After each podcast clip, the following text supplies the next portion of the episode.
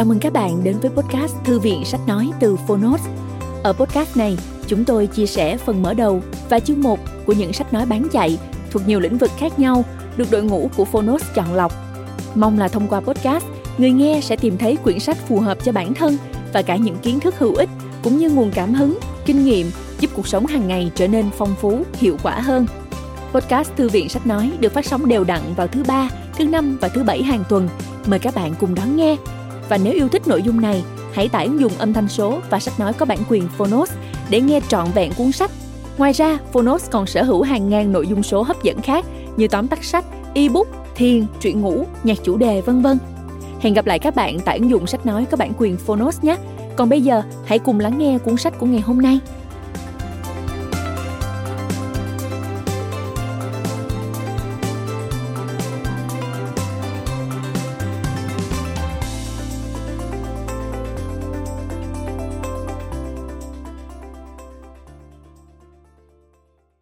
Bạn đang nghe từ Phonos.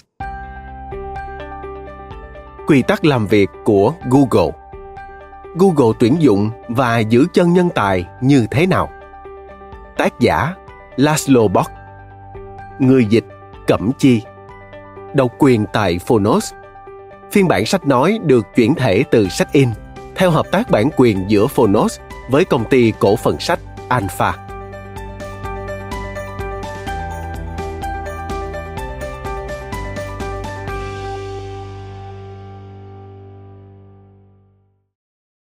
Tài sản quý nhất của các doanh nghiệp chính là con người theo master shita Konosuke ông tổ của phương thức kinh doanh kiểu Nhật.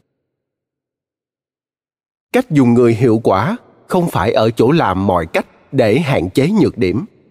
Điều quan trọng hơn chính là phải biết cách phát huy những ưu điểm của họ. Theo Peter Drucker, cha đẻ của ngành quản trị kinh doanh hiện đại, nếu như công ty bạn là một chiếc xe, hãy mời những người thích hợp lên xe và những người không thích hợp xuống xe. Theo james collins, tác giả sách từ tốt đến vĩ đại. Cơn ác mộng của người cố vấn hướng nghiệp. Nhìn lại việc xây dựng một bản lý lịch google hoàn hảo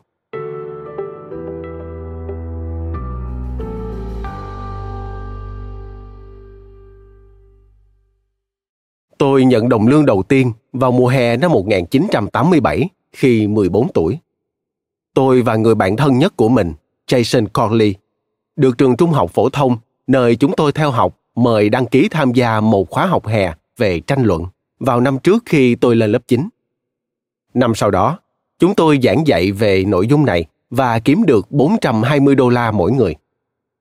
Trong 27 năm tiếp theo, tôi cấp nhặt đủ thứ trong sơ yếu lý lịch của mình và cụm từ phù hợp nhất để mô tả nó là cơn ác mộng của người tư vấn hướng nghiệp. Tôi làm việc trong một cửa hàng bán đồ ăn sẵn, một nhà hàng và một thư viện. Tôi làm gia sư cho học sinh cấp 3 ở California và dạy tiếng Anh cho học sinh tiểu học ở Nhật. Lần đầu tiên tôi làm người cứu hộ thực sự là ở bể bơi trong trường đại học. Sau đó tôi thủ vai đó trên TV trong loạt phim truyền hình Baywatch trong một cảnh phim hồi tưởng, tôi diễn vai một người cứu hộ những năm 1960, đúng kiểu một diễn viên quần chúng điển hình. Người đàn ông đi ngang qua hậu cảnh. Tôi tham gia thành lập một tổ chức phi lợi nhuận làm việc với các thanh thiếu niên có vấn đề về cảm xúc và hành vi. Sau đó là nhà sản xuất vật liệu xây dựng. Tôi tình cờ bước chân vào ngành tư vấn với mức lương rất cao và với tất cả trí khôn mà một người 24 tuổi thu thập được tôi quan sát thấy nguồn nhân lực là một lĩnh vực đang trì trệ và tôi quyết định đi học MBA. Hai năm sau, tôi gia nhập McKinsey and Company, công ty tư vấn quản lý, nơi tôi cố gắng tập trung vào vấn đề con người càng ít càng tốt. Trong giai đoạn chấm cơm bùng nổ sau đó, kéo dài đến đầu năm 2000, tôi cố vấn cho các công ty công nghệ về cách tăng doanh số, tăng lượng người dùng và phát triển tổ chức. Và khi bong bóng vỡ, tôi cố vấn cho các công ty công nghệ về cách cắt giảm chi phí, hoạt động hiệu quả và xoay sang những lĩnh vực kinh doanh mới. Nhưng đến năm 2003, tôi bắt đầu nản chí. Nản chí vì ngay cả kế hoạch kinh doanh được lên phương án hoàn hảo nhất cũng đổ bể khi mọi người không tin tưởng vào chúng. Nản chí vì những người lãnh đạo luôn nói về việc con người là trước hết, nhưng sau đó đối xử với họ như những bánh răng có thể thay thế dễ dàng. Thời điểm tồi tệ nhất trong dự án đầu tiên của tôi, tôi hỏi xin từ người quản lý của mình một lời khuyên về công việc và anh ta bảo tôi các cậu giống như những mũi tên trong ống đựng tất cả đều như nhau. Tôi từng làm mọi việc từ công nhân cổ xanh đến cổ trắng nhận lương từ mức tối thiểu cho đến mức xấu con số làm việc cho và chịu sự quản lý của cả những người chưa hề tốt nghiệp phổ thông lẫn các tiến sĩ từ các trường đại học hàng đầu trên thế giới tôi làm việc trong môi trường, nơi điều duy nhất chúng tôi hướng tới là thay đổi thế giới, cũng như những môi trường mà mục tiêu duy nhất là lợi nhuận cho chủ công ty không hiểu sao dù quay hướng nào, tôi cũng thấy mọi người không được đối xử tốt trong công việc bạn dành thời gian cho công việc nhiều hơn bất cứ điều gì khác trên đời. Theo bản khảo sát thời gian làm việc trung bình trong một ngày của người lao động từ độ tuổi 25 đến 54. Thật vô lý khi trải nghiệm công việc, kể cả với một số người giỏi nhất, lại làm người ta mất đi nhân tính và nản lòng đến vậy. Tôi cho rằng mình có hai con đường để lựa chọn. Cách thứ nhất là đối xử với các nhóm của tôi tốt hơn cải tiến sản phẩm đầu ra của họ và hy vọng theo thời gian họ sẽ làm theo ví dụ của tôi. Lựa chọn thứ hai là tìm một phương thức gây ảnh hưởng lên cách tất cả các công ty đối đãi với nhân viên tôi chọn con đường thứ hai, vì tôi tin rằng mình sẽ có cơ hội tuyệt vời nhất để gây ảnh hưởng lên nhiều người nhất và quyết định tìm việc trong lĩnh vực nhân sự các đồng nghiệp của tôi trong lĩnh vực cố vấn cho rằng tôi đang chọn một con đường lao đầu vào chỗ chết nhưng tôi đã nghiên cứu kỹ rồi tại thời điểm đó, có hơn 5.000 người trong cơ sở dữ liệu cựu nhân viên của McKinsey. Nhưng chỉ 100 người trong số này đang làm trong lĩnh vực nguồn nhân lực. Hầu như tất cả đều đang làm cố vấn cho các công ty hoặc nhà tuyển dụng khác. Tôi tin rằng lý lịch và học vấn của tôi sẽ làm tôi nổi bật giữa biển tài năng trong mảng HR, tức nhân sự. Đó cũng là cơ sở giúp tôi nghĩ ra các biện pháp mới lạ cho các vấn đề của mọi người, đồng thời khiến tôi trở thành ứng viên thuyết phục hơn cho công việc HR.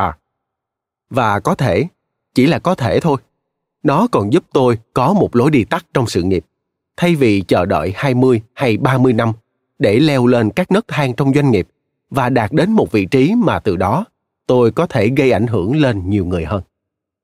Tôi muốn làm việc ở những nơi tôi có thể học được càng nhiều càng tốt về hr khi ấy pepsi và general electric ge là những công ty có nguồn nhân lực đang được đánh giá cao nhất tôi gọi điện cho 8 vị quản trị nhân sự của hai công ty trên, nhưng chỉ có một người là An Abeya ở GE trả lời điện thoại của tôi. An một người nói tiếng Nhật thành thạo đến từ Hawaii. Một người bằng cách nào đó luôn dành ra được vài phút rảnh rang để giúp đỡ mọi người. Đã thích thú trước lý lịch của tôi và giới thiệu tôi với những người khác ở GE. Sáu tuần sau, tôi trúng tuyển. Bấy giờ, tôi là phó giám đốc mảng đền bù và bồi thường của bộ phận cho vay mua thiết bị thương mại của GE Capital, một đơn vị của General Electric. Tôi rất hồi hộp vì được làm ở đó dù đám bạn bè chỉ liếc qua danh thiếp của tôi đã cho rằng tôi bị điên. Vị sếp đầu tiên, Michael Evans, đã hết sức tạo điều kiện cho tôi khám phá công ty và giúp tôi hiểu cách tiếp cận nhân tài của GE. Con người là yếu tố quan trọng đối với Jack Welch, chủ tịch và CEO của GE từ năm 1981 đến năm 2001. Ông dành hơn 50% thời gian giải quyết các vấn đề về con người và cùng với giám đốc nhân sự của mình, Bill Cornetti, ông đã xây dựng một hệ thống quản lý con người được đánh giá cao bằng cách nghiêm khắc xếp hạng nhân viên dựa trên kết quả làm việc, tổ chức thay đổi công việc cho các nhân tài hàng đầu sau mỗi 12 đến 18 tháng và xây dựng một trung tâm huấn luyện toàn cầu ở Crotonville, New York. Chuck Welch đã trao quyền quản lý cho một CEO mới, Jeff Immelt, hai năm trước khi tôi gia nhập GE, giúp tôi hiểu những gì đã được gây dựng và nó thay đổi như thế nào khi email tập trung vào những vấn đề khác. Welch và Conati đã thực hành hệ thống chấm hiệu quả làm việc 20, 70, 10. Trong đó, nhân viên GE được chia làm 3 nhóm. Nhóm 20% dẫn đầu, nhóm 70% trung bình và nhóm 10% tệ nhất. Các nhân viên hàng đầu được đi tham quan và bổ nhiệm vào những vị trí cao, được học các chương trình đào tạo lãnh đạo và được quyền mua cổ phiếu. Những người thuộc top cuối sẽ bị sa thải. Dưới thời email, sự phân chia mang tính bắt buộc được giảm nhẹ và các danh hiệu cứng nhắc 20% dẫn đầu, 70% trung bình và 10% tệ nhất được thay bằng các uyển ngữ. Tài năng tốt đầu rất được quý trọng và cần cải thiện. Đồng nghiệp bảo tôi rằng, quy trình đánh giá nhân sự từng được nhiệt liệt tán dương. Một cuộc phân loại nhân tài kéo dài cả năm của một công ty lớn quy mô 300.000 nhân sự đã già cỗi và không còn như cũ khi không được chú trọng như dưới thời Jack. Trích dẫn lời của trưởng nhóm tổ chức và phát triển của GE. Tôi không được làm việc cho cả hai CEO, nhưng tôi chợt nhận ra tính cách và trọng tâm chú ý của một CEO có thể ảnh hưởng đến định hướng của một doanh nghiệp. Hầu hết các CEO đều rất giỏi trong nhiều lĩnh vực khác nhau, nhưng họ trở thành CEO vì họ cực kỳ giỏi ở một hay hai lĩnh vực nhất định và chúng thường phù hợp với nhu cầu của công ty trong thời gian đó. Ngay cả các CEO cũng cần phải có một nghề nghiệp chính. Welsh nổi tiếng nhất với Six Sigma, một bộ công cụ cải tiến chất lượng và hiệu quả công việc, và ông đã đặt trọng tâm vào con người. Email lại tập trung vào marketing và bán hàng. Dễ thấy nhất là qua các nỗ lực truyền thông về eco-imagination, có nghĩa là tưởng tượng và đưa ra những giải pháp đổi mới có lợi cho môi trường, người tiêu dùng và xã hội. Để GE được nhìn nhận là một công ty sản xuất các sản phẩm xanh thân thiện hơn với môi trường. Sau 3 năm ở GE, vào năm 2006, tôi được tuyển dụng vào Google để phụ trách bộ phận hoạt động con người, People Operations của công ty. Tôi nhớ nhà tuyển dụng Martha Josephson đã cố thuyết phục tôi không mặc cơm lê tới buổi phỏng vấn. Chẳng có ai mặc cơm lê cả. Cô ấy trấn an tôi. Và họ sẽ nghĩ anh không hiểu văn hóa của họ nếu anh xuất hiện trong bộ cánh ấy. Tôi ghi nhận lời khuyên của cô ấy, nhưng vẫn đủ hoài nghi để nhét một chiếc cà vạt vào túi áo, phòng khi cần đến nó. Nhiều năm sau, tôi từng phỏng vấn một ứng viên. Anh ta rõ ràng đã mua một bộ cơm lê vải sọc cực đẹp dành riêng cho buổi phỏng vấn, nhưng vẫn đủ đặc biệt để được nhận vào làm. Tôi kết thúc buổi phỏng vấn bằng câu Brian, tôi có tin tốt và tin xấu. Tin tốt là tuy anh vẫn còn phải trải qua vài cuộc phỏng vấn nữa, nhưng tôi có thể đảm bảo rằng anh sẽ được tuyển dụng. Tin xấu là anh sẽ không bao giờ được mặc bộ cơm lê đó nữa. Tôi gia nhập Google 2 năm sau khi công ty phát hành cổ phiếu ra công chúng lần đầu. Thu nhập tăng 73% một năm. Gmail vừa mới được phát hành với dung lượng lưu trữ miễn phí khổng lồ chưa từng thấy, gấp 500 lần so với các dịch vụ webmail trước đó. Việc này điên rồ đến nỗi mọi người tưởng Gmail là một trò đùa ngày cá tháng tư. Lúc đó, Google có 6.000 nhân viên và mong muốn sẽ tăng gấp đôi số lượng nhân viên sau mỗi năm. Họ còn đặt ra một sứ mệnh tham vọng đến mức điên rồ là tổ chức sắp xếp lại thông tin trên toàn thế giới. Toàn bộ. Khiến chúng trở nên hữu ích và giúp mọi người tiếp cận được chúng ở khắp mọi nơi. Không còn gì phải bàn cãi. Sứ mệnh này là phần thú vị nhất đối với tôi. Ý nghĩ làm việc cho một công ty thành lập với mục tiêu mang thông tin đến tất cả mọi người làm tôi xúc động. Vì tự do, có nghĩa là tự do ngôn luận. Và con người chỉ có thể đạt được điều đó khi tiếp cận thông tin và sự thật. Tôi đã sống và làm việc trong nhiều môi trường, từng thấy rất nhiều thất bại. Tôi nghĩ nếu sứ mệnh này được hiện thực hóa, đây sẽ là công việc đáng làm nhất trên thế giới. Kể từ khi tôi gia nhập google đã phát triển từ 6.000 nhân viên lên đến gần 50.000 với hơn 70 văn phòng tại hơn 40 nước trên thế giới. Fortune đã bốn lần bầu chọn Google là nơi làm việc tốt nhất ở Mỹ, cũng như bầu chọn cho Google vô số lần tại các quốc gia khác nhau như Argentina, Úc, Brazil, Canada, Pháp, Ấn Độ, Ireland, Ý, Nhật Bản, Hàn Quốc, Hà Lan, Ba Lan, Thụy Sĩ và Anh. Theo LinkedIn, Google là nơi làm việc được tìm kiếm nhiều nhất trên thế giới. Và chúng tôi nhận được trung bình 2 triệu đơn xin việc mỗi năm, đại diện cho những con người xuất thân từ mọi hoàn cảnh và đến từ khắp mọi nơi. Trong số này, Google chỉ tuyển vài nghìn người một năm, khiến tỷ lệ chọi để vào Google cao gấp 25 lần Đại học Harvard, Yale hay Princeton. Không những không lao vào chỗ chết, thời gian của tôi ở Google còn là một chuyến phiêu lưu, lướt trên những con sóng bạc của thử nghiệm và sáng tạo. Đôi khi kiệt sức, đôi khi bối rối, nhưng luôn tiến lên phía trước để tạo ra một môi trường đầy thách thức, tự do và sáng tạo. Cuốn sách này nói về những gì chúng tôi nghĩ về nguồn nhân lực của chúng tôi, về những gì chúng tôi đã học được trong 15 năm qua và những điều bạn có thể làm để đặt con người lên trên hết và biến đổi cách bạn sống và lãnh đạo. Tại sao quy tắc làm việc của Google hữu dụng với bạn? Những nơi hoạt động giống chúng tôi và thành công đến bất ngờ.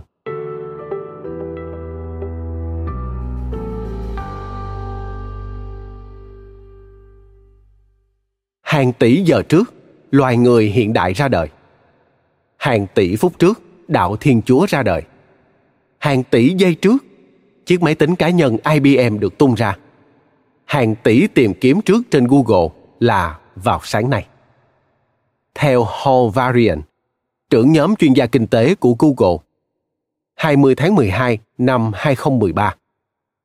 Nói thêm, loài người hiện đại ra đời. Nguyên văn là Homo sapiens, tiếng Latin nghĩa là người thông thái hay người thông minh. Trở lại nội dung chính. Google bước sang tuổi 15 vào năm 2013, nhưng đã trở thành một phần quan trọng trong cuộc sống của chúng ta từ lâu trước đó. Chúng ta không tìm kiếm một thứ gì đó trên Internet, mà chúng ta Google nó. Mỗi phút lại có hơn 100 giờ video được tải lên YouTube.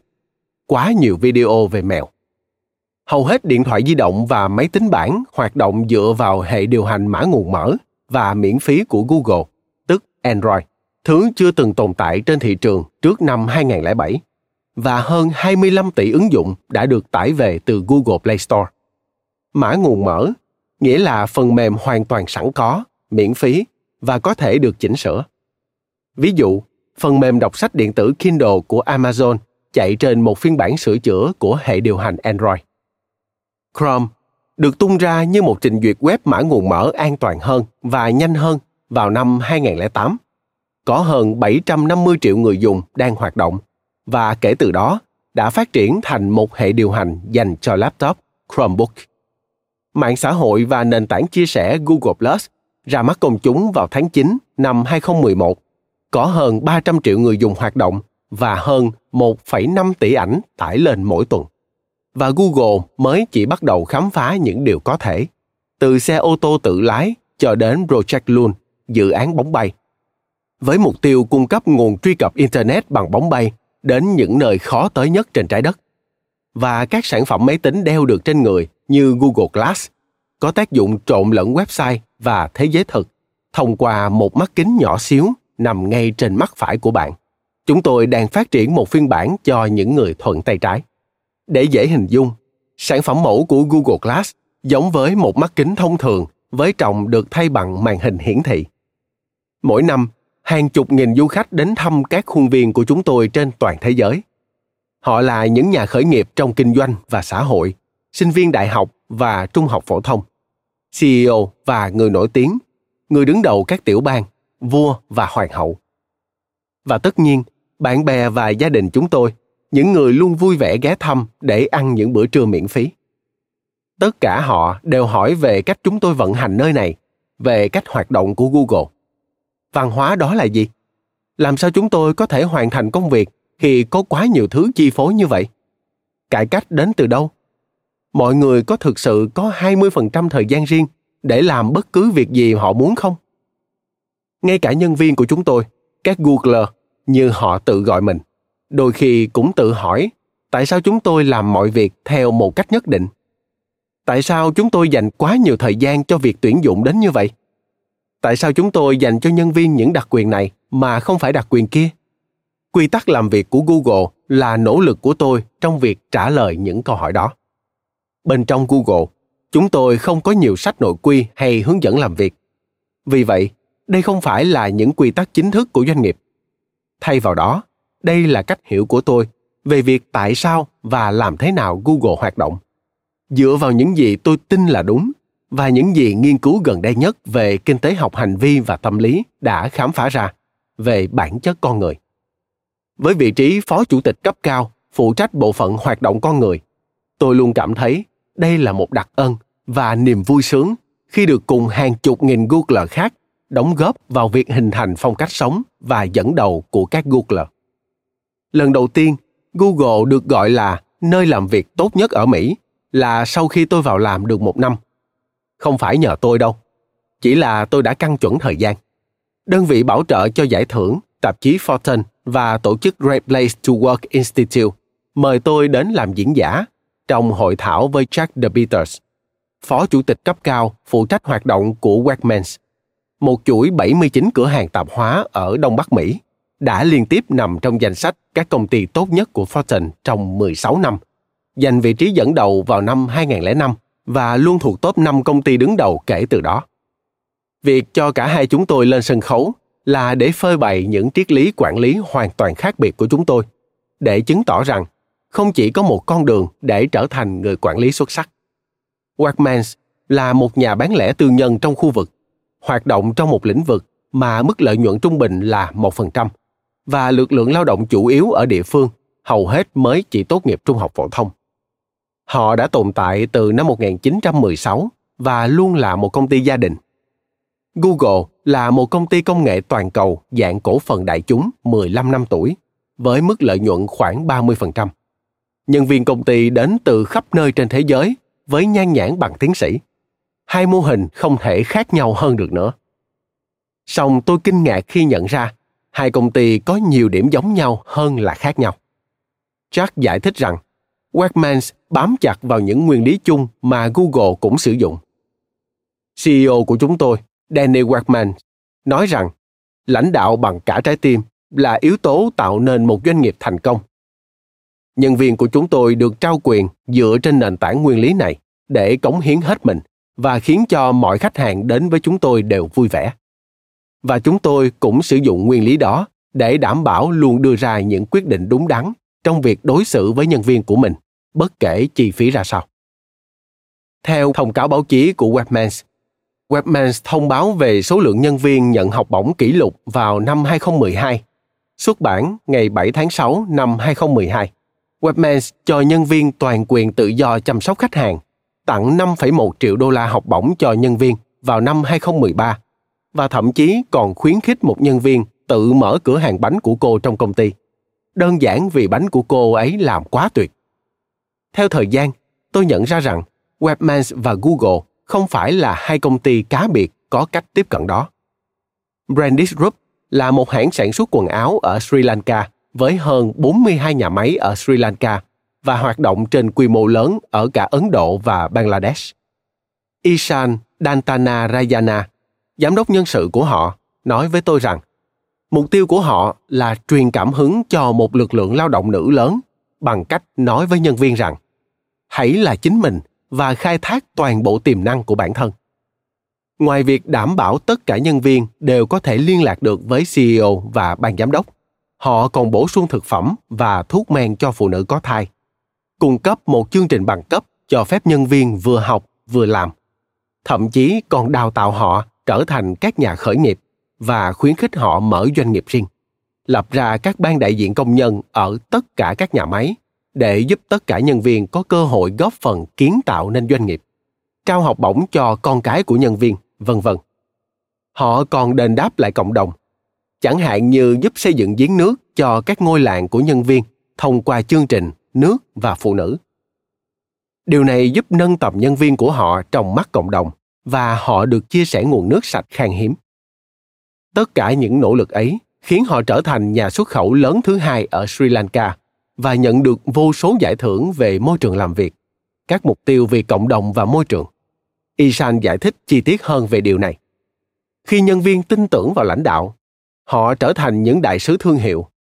đến lượt điều đó tạo ra thay đổi tích cực trong gia đình xã hội và môi trường sống của họ tỷ lệ hoàn vốn đầu tư của doanh nghiệp tự động tăng cùng với năng suất lao động cao sự phát triển trong kinh doanh và các khách hàng tuyệt vời hãy so sánh cách thức của Brandis với các công ty may mặc trong vụ sập tòa nhà Rana Plaza ở Bangladesh vào ngày 24 tháng 4 năm 2013.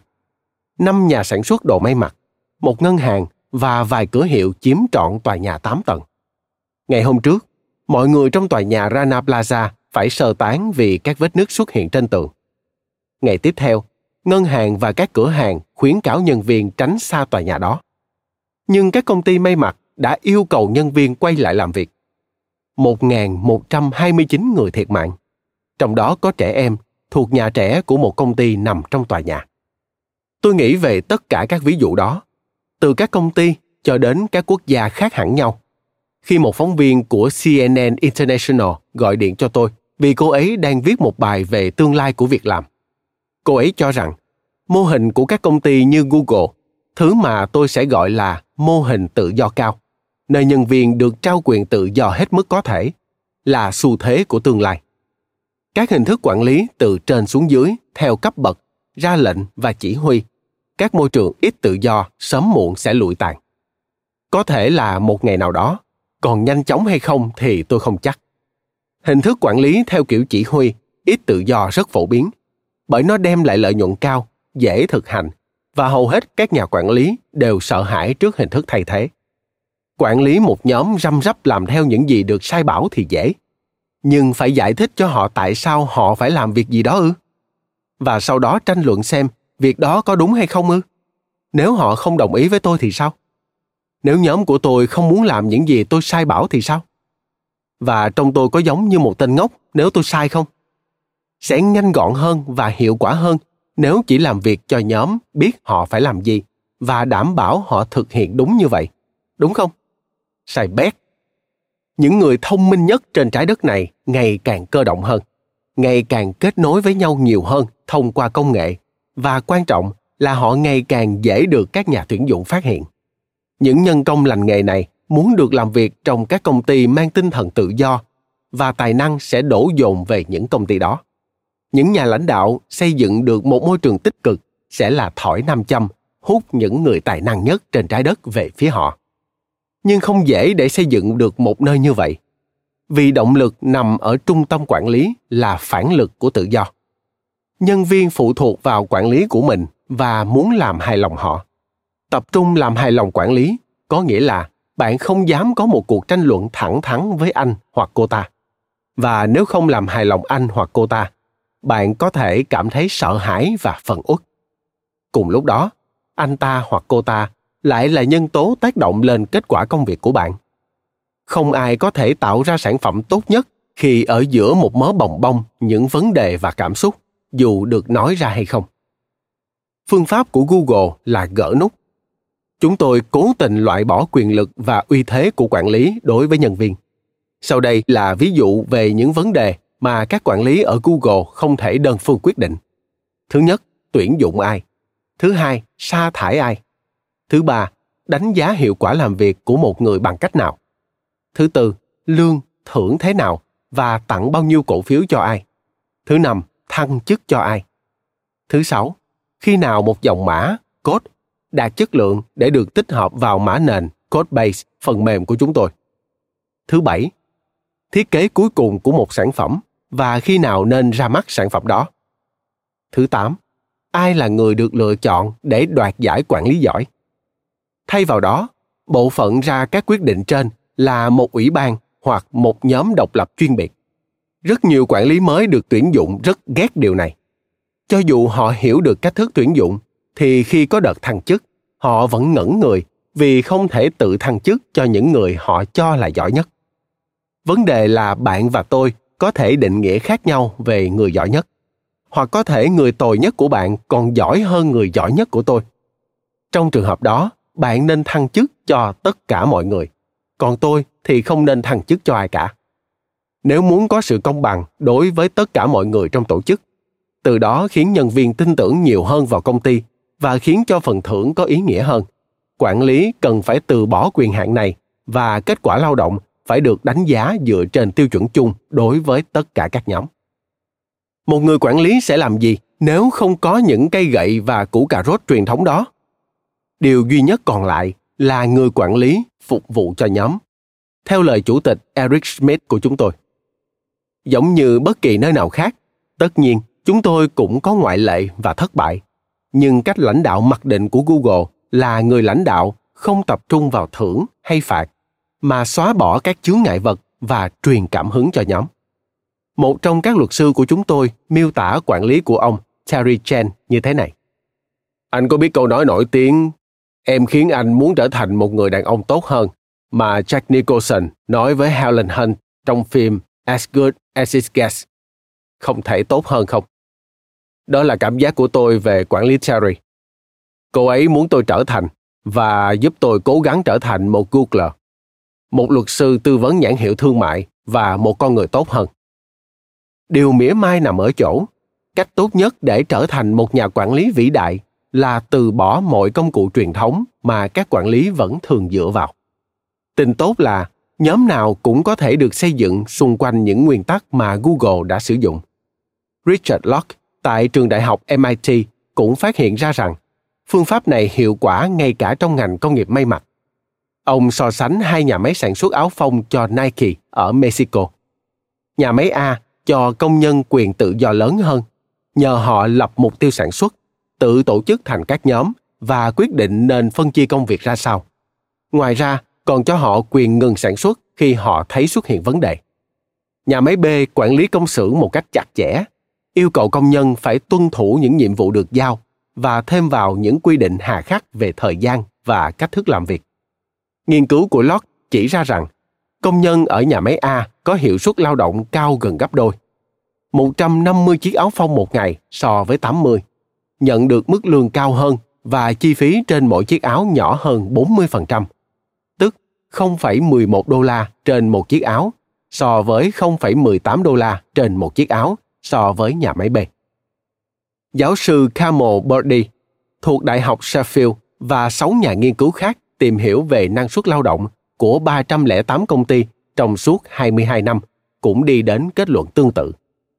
Các công ty này đều chạy các chương trình hoạt động truyền thống như quản lý chất lượng tuyệt đối hay quản lý hàng tồn kho vừa kịp lúc.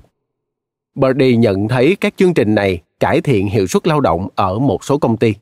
Các nghiên cứu tình huống của Harvard Business Review cũng khiến bạn tin vào điều đó.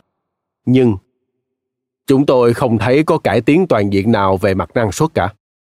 Nói cách khác, một công ty có thể vô tình được hưởng lợi từ một trong các chương trình này, nhưng không có bằng chứng nào đủ kiên định và đáng tin cậy cho thấy bất kỳ sáng kiến hoạt động nào kể trên, dù là tác động cộng gộp hay đơn lẻ, có thể giúp cải thiện hiệu suất. Vậy thì lý do là gì? Hiệu suất chỉ có thể được cải thiện khi các công ty thực hiện các chương trình trao quyền cho nhân viên chẳng hạn như chuyển quyền quyết định từ quản lý sang trao cho các cá nhân hoặc nhóm đem lại các cơ hội học tập bên ngoài những kiến thức phục vụ cho công việc tăng cường sự tin cậy của nhân viên vào hoạt động nhóm bằng cách cho các nhóm nhiều quyền tự trị hơn và cho phép họ tự tổ chức hoặc là sự kết hợp của những điều trên những nhân tố này góp phần khiến cho giá trị mỗi nhân viên tăng lên 9% trong nghiên cứu của chúng tôi. Nói tóm lại, chỉ khi các công ty bắt đầu trao cho người của họ nhiều tự do hơn thì hiệu suất lao động mới được cải thiện. Nói như vậy không có nghĩa là phương pháp của Google là hoàn hảo hay chúng tôi không mắc phải kha khá lỗi lầm. Trên đường đi, chúng tôi cũng chịu những thầm tím và xước xác. Như bạn sẽ thấy trong chương 13. Tôi cũng đoán trước những lập luận và ví dụ của mình sẽ đối mặt với những nghi ngại thích đáng từ nhiều phía. Tất cả những gì tôi có thể nói để bảo vệ mình là đây thực sự là cách mọi thứ hoạt động và đây thực sự là lý do tại sao chúng tôi vận hành công ty theo cách như vậy và mô hình tương tự cũng phát huy tác dụng với Brandis, Webmans cùng hàng chục tổ chức và hội nhóm khác, cả lớn và nhỏ. Tôi từng có một bài nói chuyện ở Chicago với một nhóm giám đốc nhân sự, CHRO địa phương về văn hóa Google. Sau màn giới thiệu, một CHRO đứng dậy cười khẩy. Mấy điều này chỉ tốt cho Google thôi. Các anh có mức lợi nhuận khổng lồ nên mới đủ tiền để đối đãi tốt với nhân viên. Chúng tôi không thể làm tất cả những việc đó được. Tôi định giải thích rằng hầu hết những gì chúng tôi làm chẳng tốn kém cho lắm, thậm chí không tốn một xu. Và ngay cả khi trả lương cố định theo giờ hoặc theo nhiệm vụ, bạn vẫn có thể khiến công việc tốt đẹp hơn, con người cảm thấy hạnh phúc hơn. Trước khi tôi kịp trả lời, một CHRO đã phản ứng lại. Ý anh là sao? Tự do là miễn phí. Ai trong chúng ta cũng có thể làm việc này. Và anh ấy nói đúng. Tất cả những gì bạn cần là tin tưởng rằng con người về cơ bản đều tốt và có đủ can đảm để đối xử với nhân viên của bạn như những người chủ thay vì những cỗ máy cỗ máy chỉ làm công việc của nó, còn người chủ có thể làm bất kỳ điều gì để công ty và nhóm của họ thành công con người dành hầu hết thời gian ở công sở, nhưng công việc lại là một trải nghiệm không hề dễ chịu đối với hầu hết mọi người. Nó giống như một con đường dẫn tới địa ngục. Không nhất thiết phải như vậy. Chúng ta không có mọi câu trả lời, nhưng chúng ta đã tìm ra vài điều thú vị về cách thức tối ưu để tìm kiếm, phát triển và giữ chân nhân viên trong một môi trường tự do, sáng tạo và vui vẻ. Bí mật thành công về mặt nhân sự của google có thể được nhân rộng trong các tổ chức lớn nhỏ dành cho cả nhân viên bình thường lẫn các ceo không phải công ty nào cũng có thể bắt chước những đặc quyền dành cho nhân viên, như các bữa ăn miễn phí. Nhưng tất cả mọi người đều có thể sao chép lại những gì đã khiến google trở nên tuyệt vời như vậy. Chương 1 trở thành người sáng lập. Cũng giống như larry và sergey đã đặt nền móng cho cách thức google đối đãi với nhân viên bạn cũng có thể đặt nền móng cho cách thức nhóm của bạn sống và làm việc.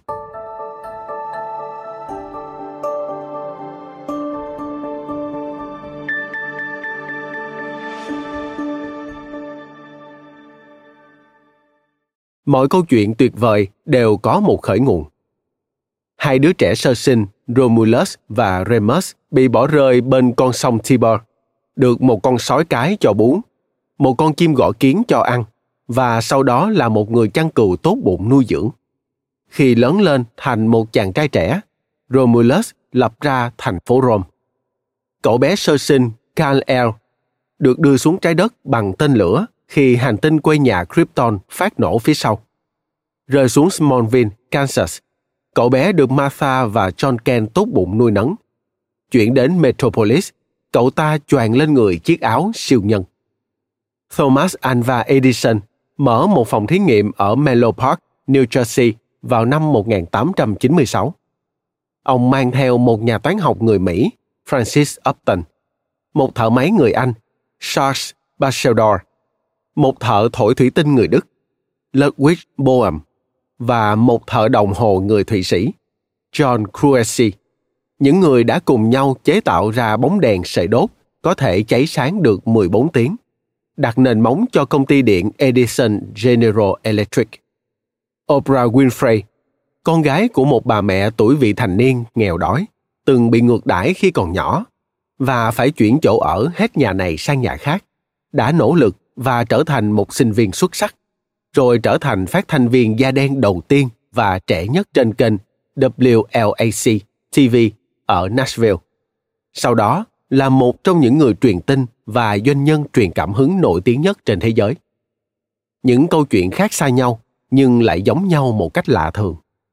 Nhà thần thoại học Joseph Campbell cho rằng hầu hết tất cả các câu chuyện thần thoại trên thế giới chỉ dựa trên một số ít nguyên mẫu. Chúng ta được dẫn dắt vào một cuộc phiêu lưu, đối mặt với một loạt thử thách, trở nên thông minh hơn và rồi trở thành chuyên gia về một thứ gì đó hoặc tìm thấy hòa bình con người chúng ta sống qua những chuyện kể, nhìn lịch sử qua lăng kính của những câu chuyện mà chúng ta tự kể cho nhau nghe. Chẳng thế mà chúng ta tìm thấy những sợi chỉ chung trong những tấm thảm theo về cuộc đời người khác.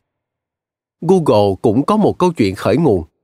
Hầu hết mọi người cho rằng nó bắt đầu khi larry page và sergey brin, những người sáng lập google, gặp gỡ nhau trong một tour tham quan khuôn viên trường dành cho các sinh viên mới nhập học tại Đại học Stanford. Thực ra, câu chuyện bắt đầu sớm hơn thế nhiều. Các quan điểm của Larry bắt nguồn từ lịch sử gia đình anh. Ông tôi ngày xưa là thợ sửa ô tô và ông có một vũ khí tự chế tạo để bảo vệ mình trước công ty mà ông đem đến nơi làm việc.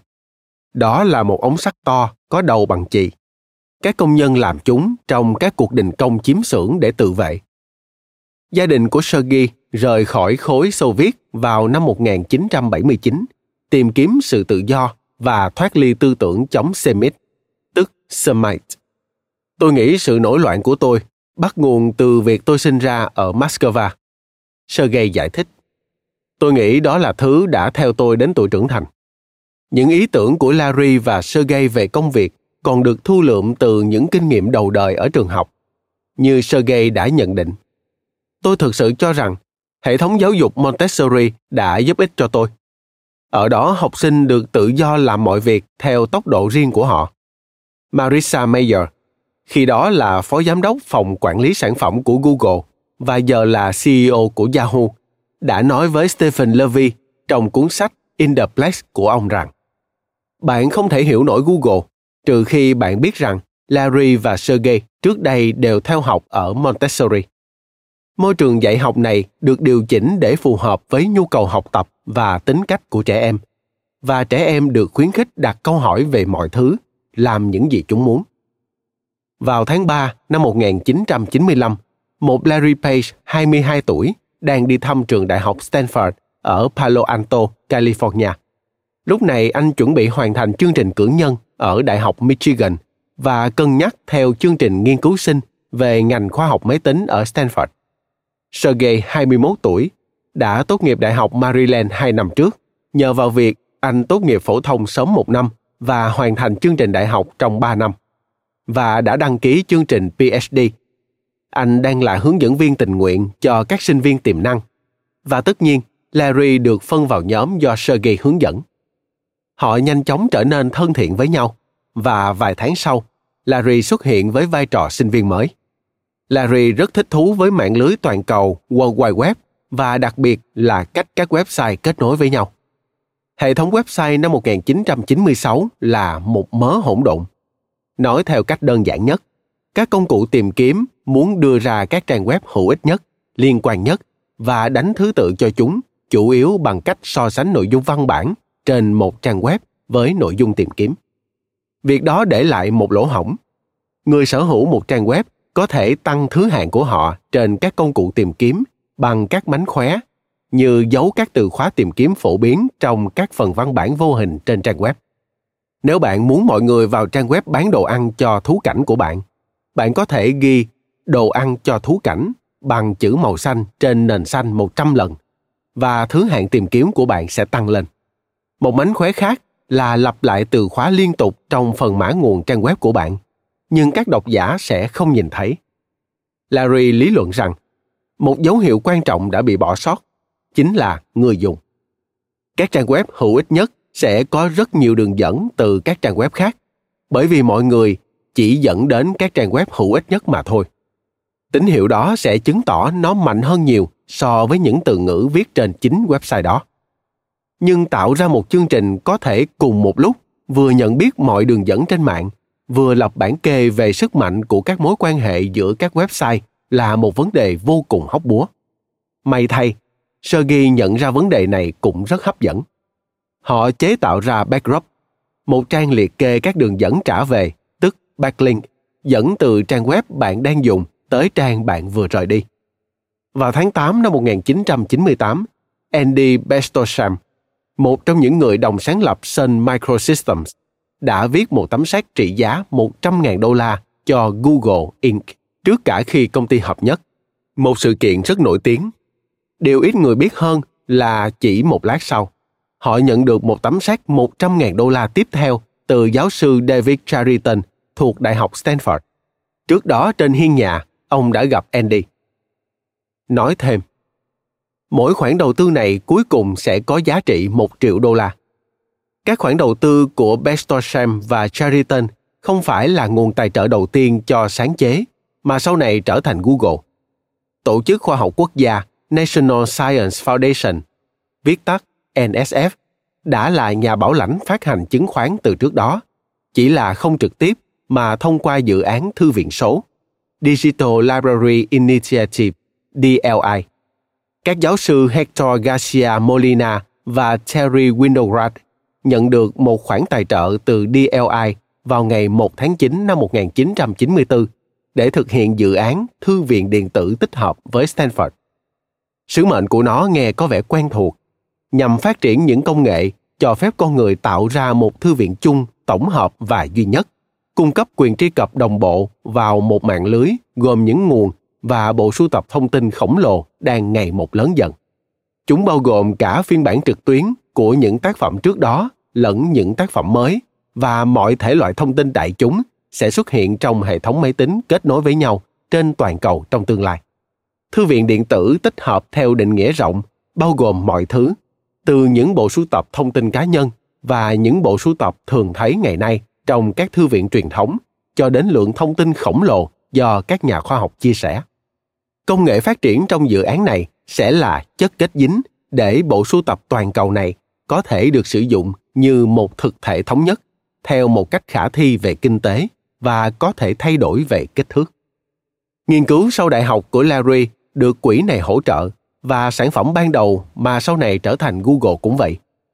Ngoài ra, nghiên cứu của Sergey cũng nhận được học bổng nghiên cứu sinh của NSF. Khi bằng sáng chế cho thuật toán ban đầu của Google, Improve Hypertext Searching, tạm dịch, tìm kiếm bằng siêu văn bản cải thiện, hay còn gọi là PageRank, được trao cho Stanford. Trường đại học đã cấp phép sử dụng nó cho Google để đổi lấy 1,8 triệu cổ phần của Google. Stanford cũng cố bán quyền sử dụng sáng chế này cho bốn bộ máy tìm kiếm lớn khác vào ngày đó, nhưng không được quan tâm.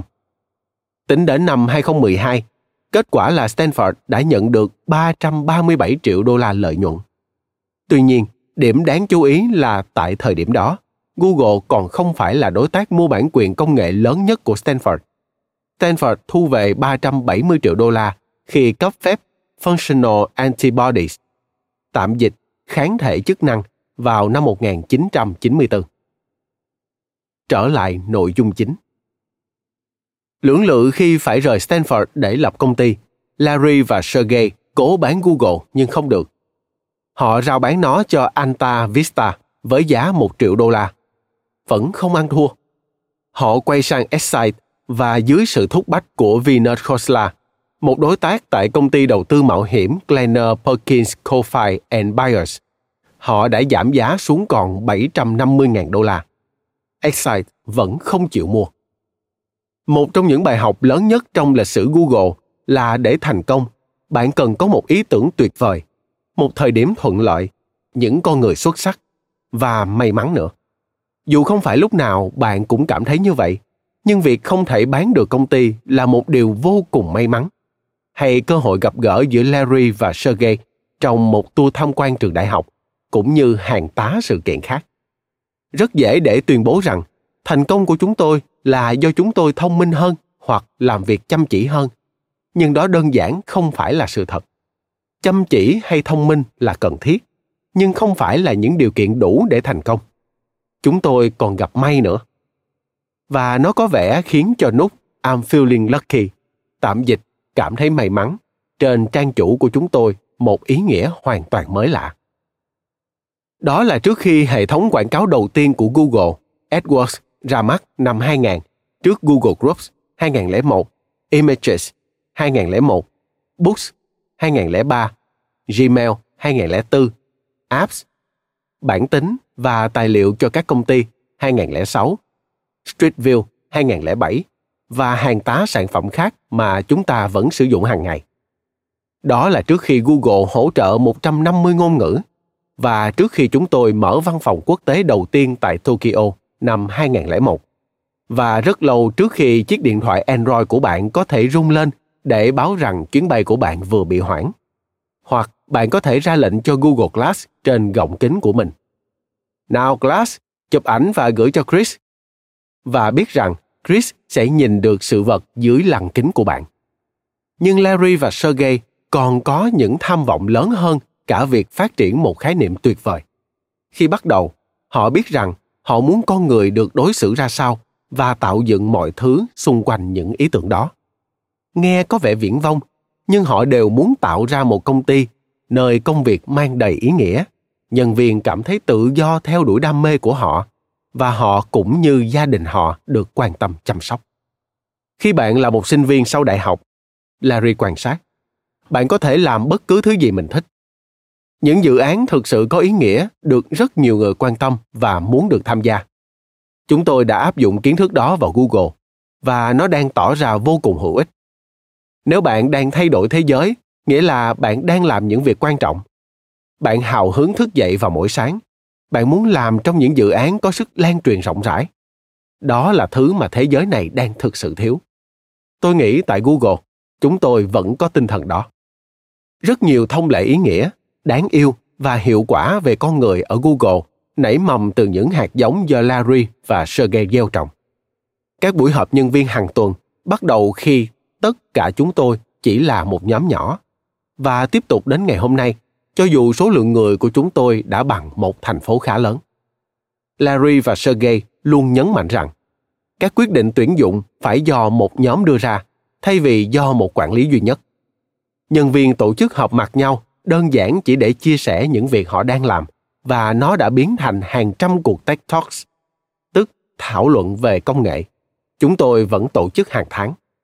Sự hào phóng ban đầu của họ là lý do quyền sở hữu của công ty được san sẻ nhiều chưa từng thấy khi google là một trong số ít các công ty cùng tầm cỡ bán cổ phiếu cho tất cả nhân viên các nỗ lực thu hút thêm phụ nữ vào ngành khoa học máy tính của chúng tôi bắt đầu trước cả khi chúng tôi có 30 nhân viên theo yêu cầu trực tiếp của Sergey. Chính sách chấp nhận cho chó đến công sở bắt đầu khi chúng tôi mới chỉ có 10 người. Quan điểm về mèo cũng được ghi trong quy tắc ứng xử của chúng tôi. Chúng tôi thích mèo, nhưng đây là một công ty chuộng chó. Thế nên theo luật lệ chung, chúng tôi cảm thấy có phần áp lực nếu cho mèo đến văn phòng. Và tất nhiên, truyền thống về các bữa ăn miễn phí bắt đầu với ngũ cốc miễn phí và một tô sô-cô-la M&M vĩ đại. Khi Google phát hành cổ phiếu lần đầu vào ngày 19 tháng 8 năm 2004, Sergey đã gửi kèm một tờ quảng cáo đến các nhà đầu tư, mô tả cảm nghĩ của những người sáng lập về 1.907 nhân viên. Những nội dung sau đây là do anh viết. Nhân viên của chúng tôi, những người tự nhận mình là các Googler, là tất cả mọi thứ. Google xoay quanh khả năng thu hút và dùng lực đòn bẩy tác động lên các tài năng công nghệ và các thương gia xuất chúng. Chúng tôi rất may mắn vì đã tuyển dụng được nhiều ngôi sao chăm chỉ, nguyên tắc và sáng tạo. Chúng tôi hy vọng sẽ tuyển dụng được nhiều hơn nữa những con người như vậy trong tương lai.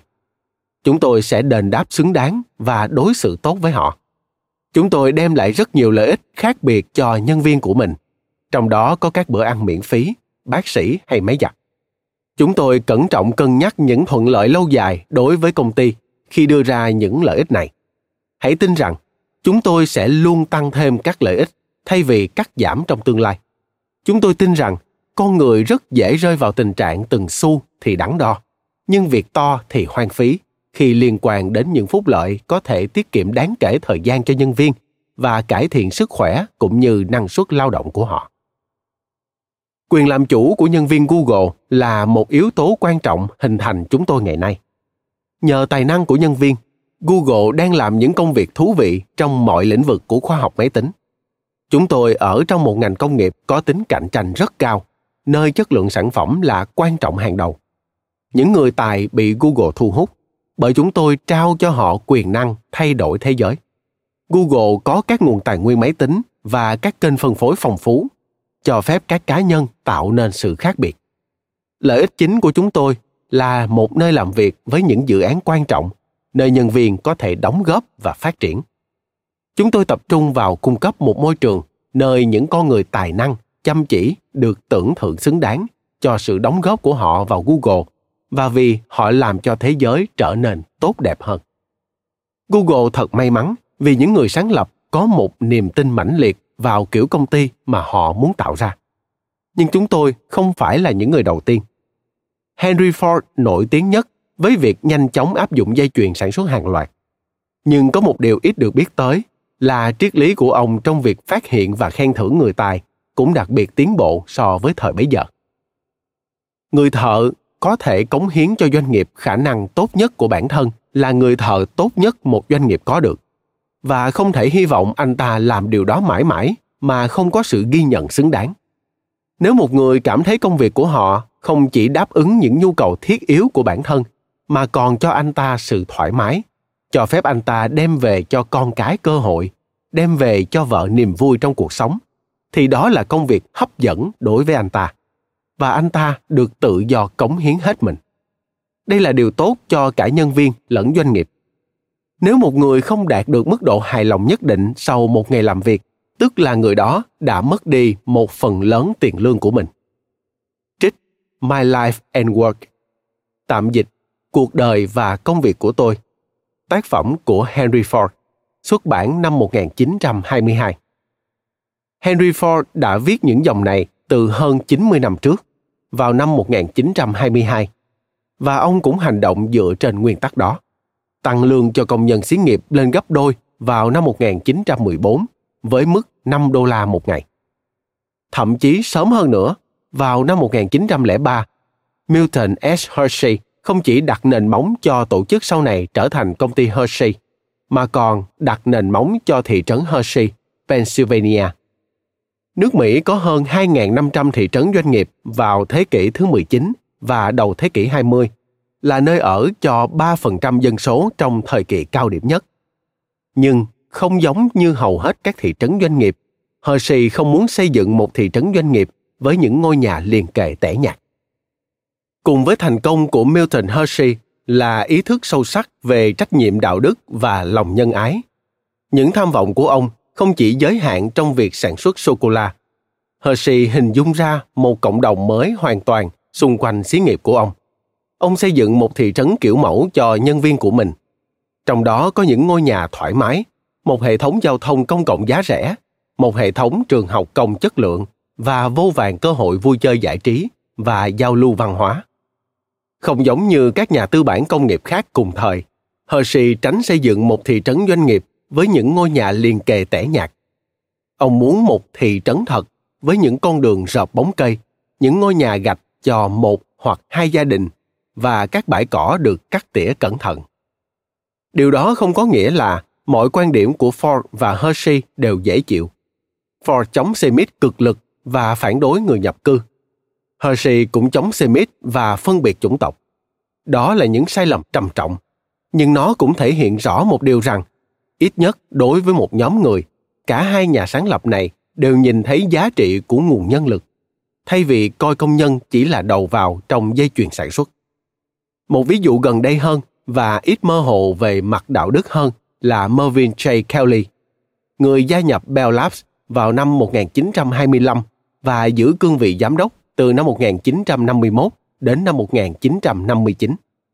Trong thời gian ông tại chức, Bell Labs phát minh ra tia laser và pin năng lượng mặt trời, đặt đường cáp điện thoại đầu tiên xuyên Đại Tây Dương, phát triển những công nghệ cốt yếu tạo tiền đề cho sự ra đời của mạch vi xử lý và tạo nền tảng cho lý thuyết thông tin thông qua sản phẩm của họ trong hệ thống mã nhị phân.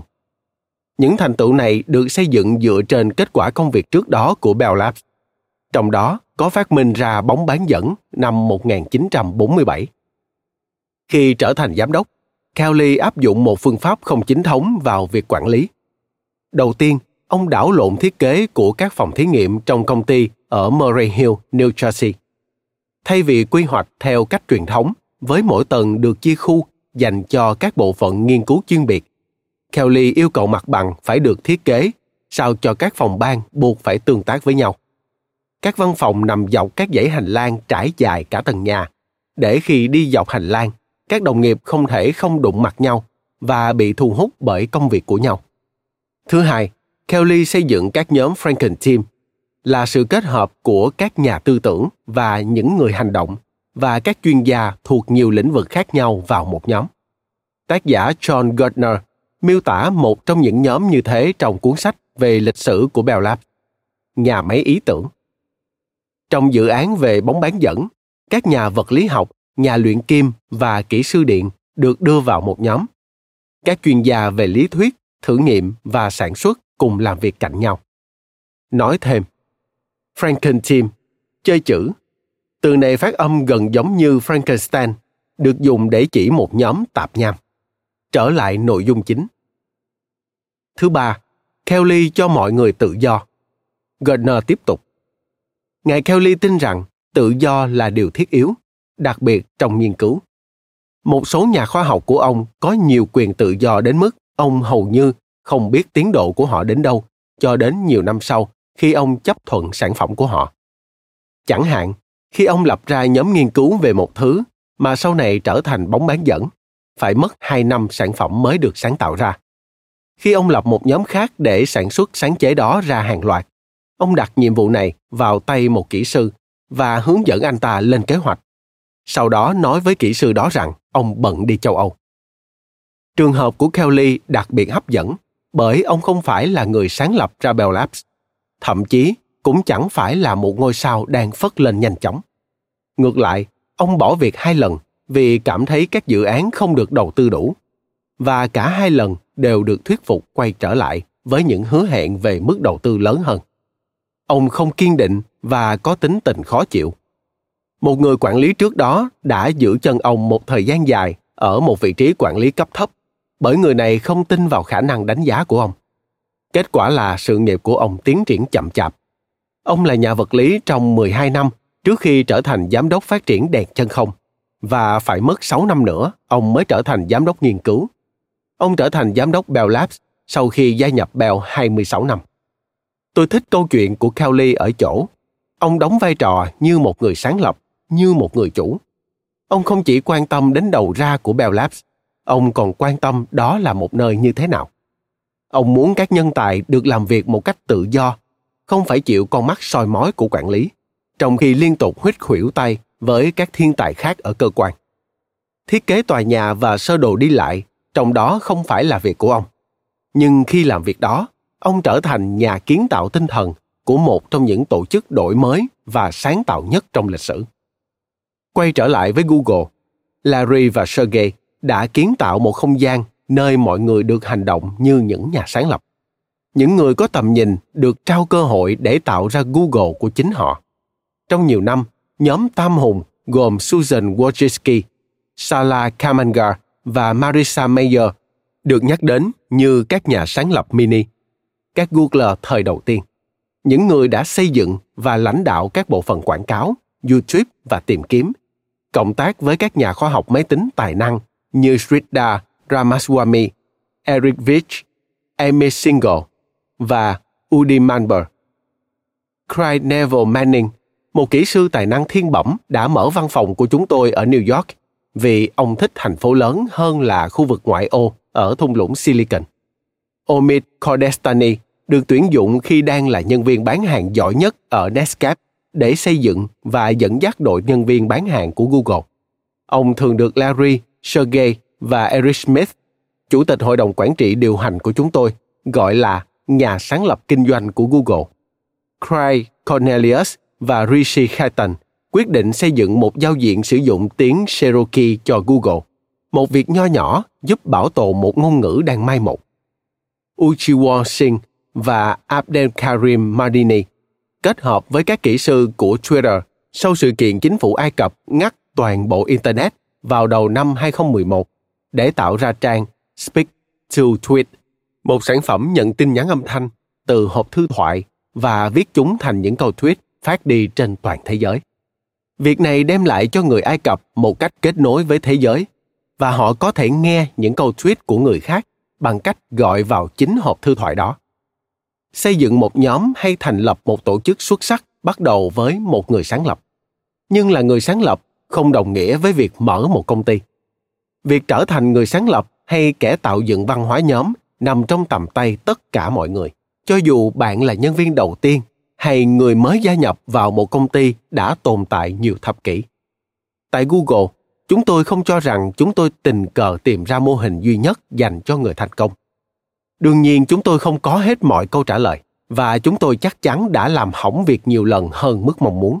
Nhưng chúng tôi đã chứng minh được rằng, rất nhiều quyết định mang tính bản năng ban đầu của Larry và Sergey là đúng trong việc loại bỏ một số quan niệm thông thường về quản lý và khám phá một số điều bất ngờ khát vọng của chúng tôi là bằng một cách nào đó có thể chia sẻ những bài học của mình để giúp con người ở khắp nơi cải thiện cảm xúc với công việc. Tiểu thuyết gia người Nga, Lev Tolstoy đã viết Mọi gia đình hạnh phúc đều giống nhau. Tất cả các tổ chức thành công cũng đều na ná như nhau. Họ cùng sở hữu một ý thức không chỉ về những gì họ sản xuất, mà còn cả việc họ là ai và họ muốn trở nên như thế nào trong tầm nhìn của họ, và có lẽ cả những tham vọng, họ suy nghĩ kỹ lưỡng không chỉ về khởi nguồn mà còn cả đích đến của mình một trong những hy vọng của tôi khi viết cuốn sách này là những người đọc hoặc nghe nó sẽ bắt đầu suy nghĩ về bản thân với tư cách một người sáng lập. Có thể không phải là cả một công ty, nhưng là người sáng lập của một nhóm, một gia đình, một văn hóa.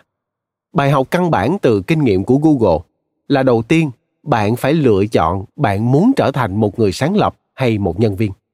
Đây không phải là một câu hỏi về quyền sở hữu theo nghĩa đen.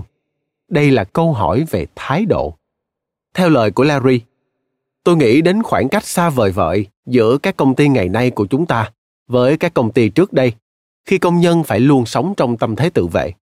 Công việc của tôi với vai trò một người lãnh đạo là đảm bảo mọi người trong công ty đều có những cơ hội tuyệt vời và họ cảm thấy họ đang lan tỏa tích cực và đang góp phần làm cho xã hội tốt đẹp hơn.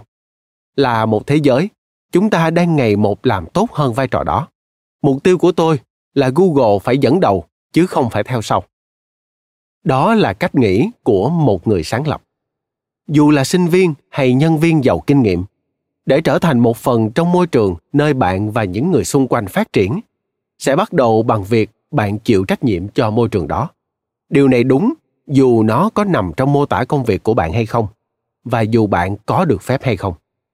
Và những nhà sáng lập vĩ đại nhất tạo ra không gian cho những người sáng lập khác phát triển bên cạnh họ. Rồi một ngày, nhóm bạn sẽ có một câu chuyện khởi đầu, một truyền thuyết sáng lập, giống như câu chuyện về rome, opera hay google. Hãy nghĩ xem bạn muốn nó như thế nào. Nghĩ xem bạn muốn đại diện cho điều gì. Nghĩ về những câu chuyện mọi người sẽ kể về bạn, công việc của bạn, nhóm của bạn. Hôm nay, bạn có cơ hội trở thành kiến trúc sư của câu chuyện đó để lựa chọn xem bạn muốn là người sáng lập hay một nhân viên. Tôi biết mình sẽ chọn gì. Cảm ơn các bạn đã lắng nghe podcast thư viện sách nói. Podcast này được sản xuất bởi phonos, ứng dụng sách nói có bản quyền và âm thanh số dành cho người việt. Hẹn gặp lại ở những tập tiếp theo.